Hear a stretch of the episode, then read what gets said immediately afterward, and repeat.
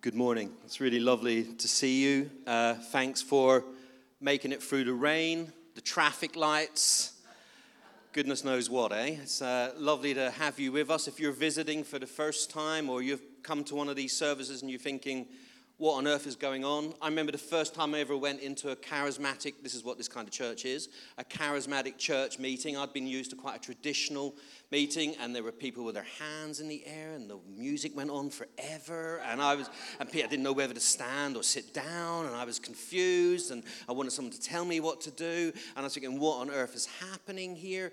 And as I moved on, I realized it was just that people were expressing their love to God and there was a passionate commitment to express the love to God because they knew that they had been loved. So, what we have here is a church of people who are loved by Jesus. We understand his love, we understand his forgiveness, his mercy, his kindness, his grace, and sometimes that just bubbles up inside us, and you'll put your hands in the air, just like when Liverpool won the Champions League. You know, or, you know, do you know what I mean? People do it all around the world for lots of different things. I was in a Kasabian concert and everybody had their hands in the air. But here I have eternal life and a Jesus who loves me. Occasionally I'll put my hand in the air because I think it's good and it's worth shouting about and it's worth praising God about because I found eternal life, I found peace, happiness, joy, and fulfillment that is unmatched in any other experience I've ever had. And so that's, that's who we are as a church. We just love Jesus because we know he loves us. And so we're so glad that you're here and we welcome you. And it's lovely that you've made, the, that, like I say, the traffic lights in the rain. That was enough, wasn't it? It was shut. The road was actually closed yesterday. I was having a little bit of a worry how people were even going to get up here, but never mind. So this morning we're going to talk. It's a dedication uh, service. It's for Joe and Becca and Finlay and Ben and Lucy and little Mabel and Gretel. Wonderful to, to have you all here. And I'm just going to read a, a, a Bible verse that is a kind of traditional Bible verse that you would read around a dedication. Psalm 127, verse 3 to 5. Children are a heritage from the Lord, offspring a reward from Him. Like arrows in the hands of a warrior are children born in one's youth. Blessed is the man whose quiver is full of them. They will not be put to shame when they contend with their opponents in court. Children are a heritage from the Lord. Now, there are a lot of commentators that would say that this phrase, children, it means anything that we want to see born. It could be a vision that we have, it's a heritage from the Lord. It could be a dream that we have, it's a, a heritage from the Lord. But today, children are a heritage from the Lord, they're a gift. And I was thinking about dedication and what do we do. Uh, I was going to do uh, the record breakers, but then I realized that would put me at a certain age demographic. Uh, Roy Castle, didn't he used to sing, Dedication is all you need if you want to be a record breaker? That's gone over the heads of anyone under 50 in the room, but I'm sure some of us will remember. But I, I thought, what do we talk about when it comes to dedication? Well, I think there are, uh, I was trying to make it as simple as possible in my own mind, and it's as simple as ABC, really. I don't know if you like that song by the Jacksons. It came out in 1970, the year of my birth it actually knocked uh, the Beatles' Let It Be off number one, which is, you know, I think Let It Be is better than ABC, if, if I'm honest. The Jackson 5. ABC, it's as easy as one, two, three, as simple as do, re, mi, ABC, one, two, three. Don't worry, I'm not going to make you sing it, okay? We can't do that. But when we think about the ABC of dedication, there's just three simple phrases. They are appreciation, blessing, and commitment. So, when we think about uh, having children, I've got two sons. They're grown adult men, and you still worry about them like you did when they were little. It's slightly different, a little bit less uh, physically taxing, a little bit more emotionally taxing, and occasionally a little bit more financially taxing. But that's a whole, that's a whole other thing. So, the first thing that we, when we talk about dedication, the first thing that we should think about is appreciation. We need to appreciate the gift the gift that was given. Have you ever uh, had one of those passive aggressive texts when someone's given you a gift and you haven't quite thanked them? And it's like, I wonder, did you receive the gift? Do you, do you know what I mean? And, they want, and basically, they want to know, why haven't you said thank you? I, I'm, sometimes I forget to do that, you know, if, for my own sins, forget to say thank you sometimes. And, uh, but we need to appreciate the gift that children are. Appreciation is that we recognize that they come from God. Have you ever given your children back to God? That's what dedication is. Uh, I read that someone mentioned this to a lady in a church one time, and she said, I'd like to give them back, but I thought God had a no return policy on the kids. And besides, I've lost the receipt. So we can't, can't physically give them back. But I guess the truth is, we all have moments of wanting to take them back, you know, like when they're crying late at night or when, you know, we, have had those moments. Come on, let's be honest. Maybe not. Some, some people are looking at me. I've never had that moment. Beryl's looking at me like that now. But, you know, we have had these moments where we're like, oh, I'm not too sure. But, I'm re- but we, we have to learn to appreciate the gift. And what we're asking and what we're doing today in dedication is we're showing God appreciation. We're saying, God, they are yours. I give them to you. I appreciate the gift. I appreciate who it came from. I appreciate that he, you know, he's got it all under control. And we're showing appreciation to God. It says in, uh, excuse me, it says in James that every good and perfect gift comes from above. It comes from God, the Father of light. So these are good and perfect gifts, and we need to show appreciation. I'm speaking into the water bottle and not the microphone at the minute, sorry.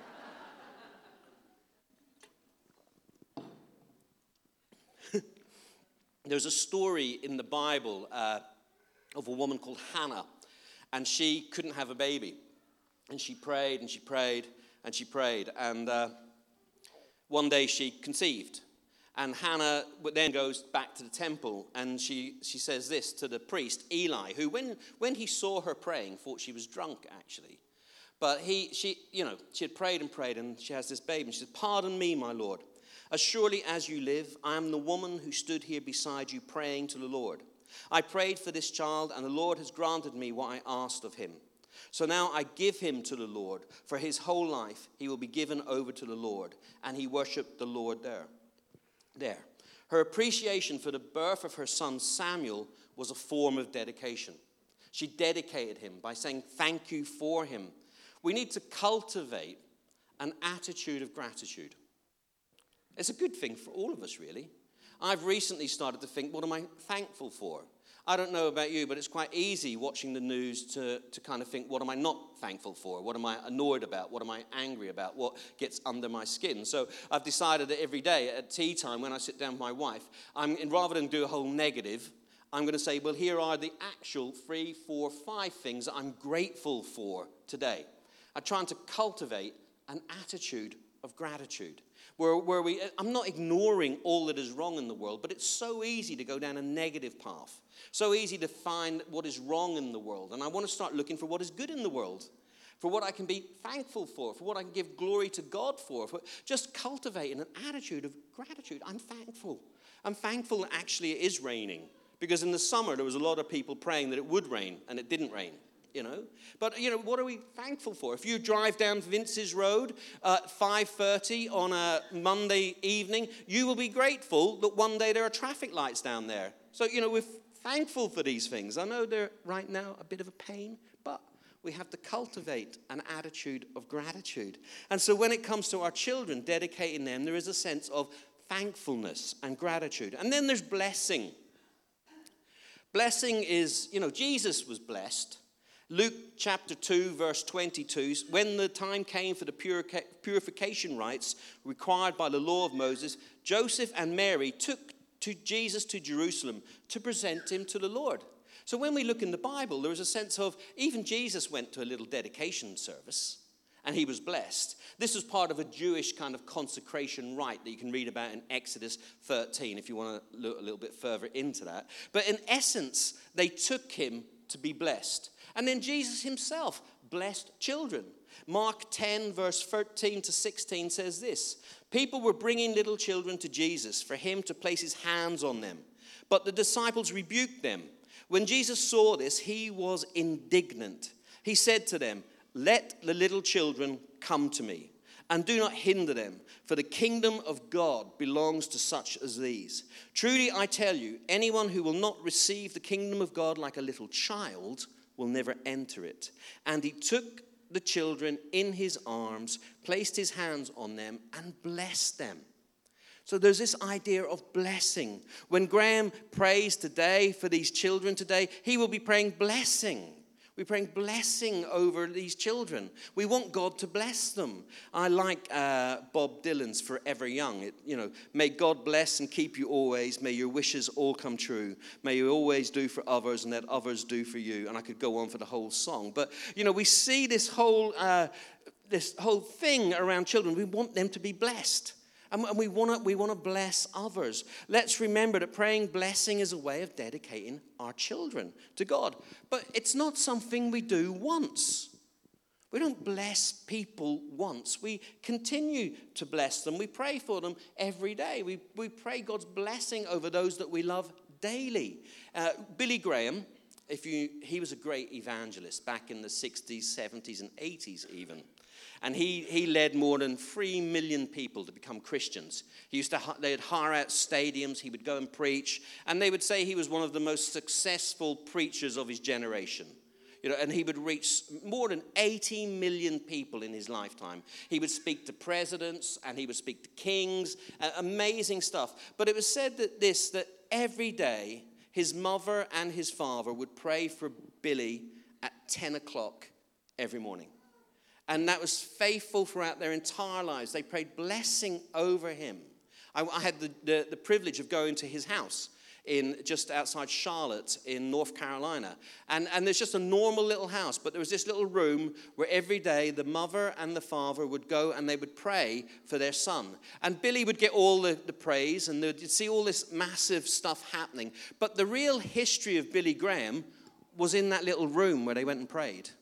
Behind every history we see, there's always a secret history. There's always someone that was praying in the background. Abraham Lincoln, the 16th president of the United States, who was responsible for the abolition of slavery. Uh, he was also, you know, preserved the Union. He bolstered federal government and modernized the U.S. economy. He was, a, he was an amazing president. And he said this I remember my mother's prayers and they have always followed me. They have clung to me all my life. There is real power in praying blessing over others, whether that's our children, whether that's our friends, whether that's our family members, and to do it consistently and daily. These men and who we read about here who transformed parts of the world, it happened because someone prayed. Someone prayed. And behind every history we've seen, there's always a secret history. Wherever there's a great big revival, loads of people come to Jesus, I bet you there was someone praying somewhere. In the great Hebridean revivals, where, where whole towns became Christians, there were two little old ladies that prayed for years daily i'm praying blessing over this town i'm praying blessing over these people and god turned up so we must never forget when we dedicate others and we, we, we must pray blessing over them. To pray, to pray blessing over your children every day takes my third point, which is commitment. You have to be committed. Found this quite a strong verse in Deuteronomy. It's a hard word to say, 6, verse 4 to 9. I'm using the. Uh, anyway, listen, Israel. The Lord our God is the only true God. So love the Lord your God with all your heart, soul, and strength. Memorize his laws and tell them to your children over and over again. Talk about them all the time, whether you're at home or walking along the road or going to bed at night or getting up in the morning. Write down copies and tie them to your wrists and foreheads to help you obey them. Write these laws on the door frames of your homes and on your town gates. It's a, there's an amazing amount of commitment that God is asking of people right there. That they would memorize his laws and tell them to your children over and over again. Talk about them all the time. Whether you're at home or walking along the road or going to bed at night or getting up in the morning. It, it's, it's fascinating, isn't it? If faith comes by hearing, who are you talking to and what stories are you telling? If faith comes by hearing, who are you talking to and what stories are you telling?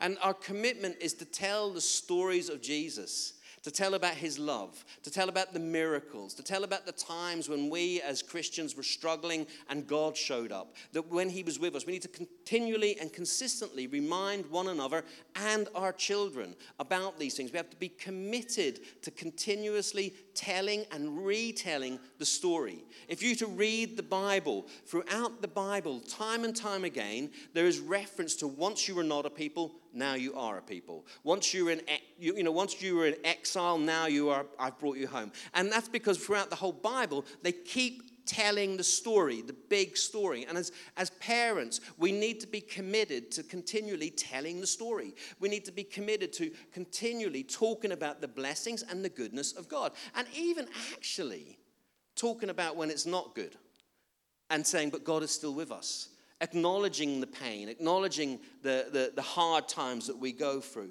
So, this is really dedication. I, I, was interestingly reading about another guy, John Wesley. He was a, a great evangelist. It's fascinating. If you start getting into Christian leaders who changed the world, men and women, 99% of the time, if you dig around, you will find that their parents prayed for them.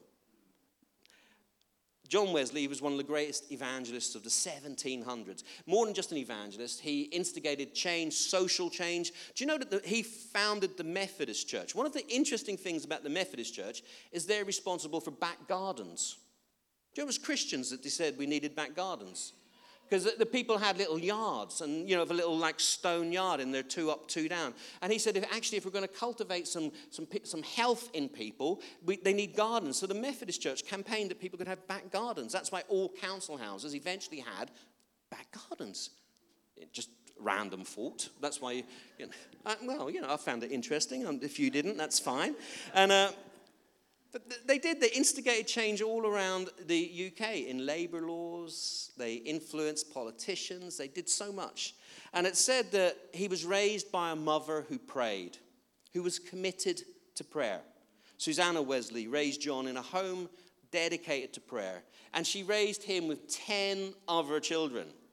I wonder if she often showed appreciation for 10 kids. Anyway, I'm, I'm sure she loved it. I'm anyway, I don't know, 1700s. Uh, 10 children. Oh my goodness. It's amazing, isn't it? Frightening.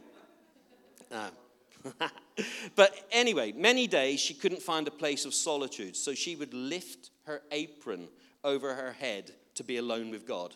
It was her way of praying. You know, she'd put her apron, and her children knew that when she had her apron over her head, she was praying she was talking to God. So she was committed to seeing all her children grow up and, you know, become who they were meant to be, but she prayed. And even when it was difficult, which I imagine with 10 children, I mean, it's enough for two to get some peace and quiet. It's enough for one, but with 10. Anyway, and you know, her, her son John was a great reformer, a great preacher. Her son Charles wrote over 9,000 hymns, some that we still sing today. So dedication is about appreciation, it's about blessing, and it's about commitment.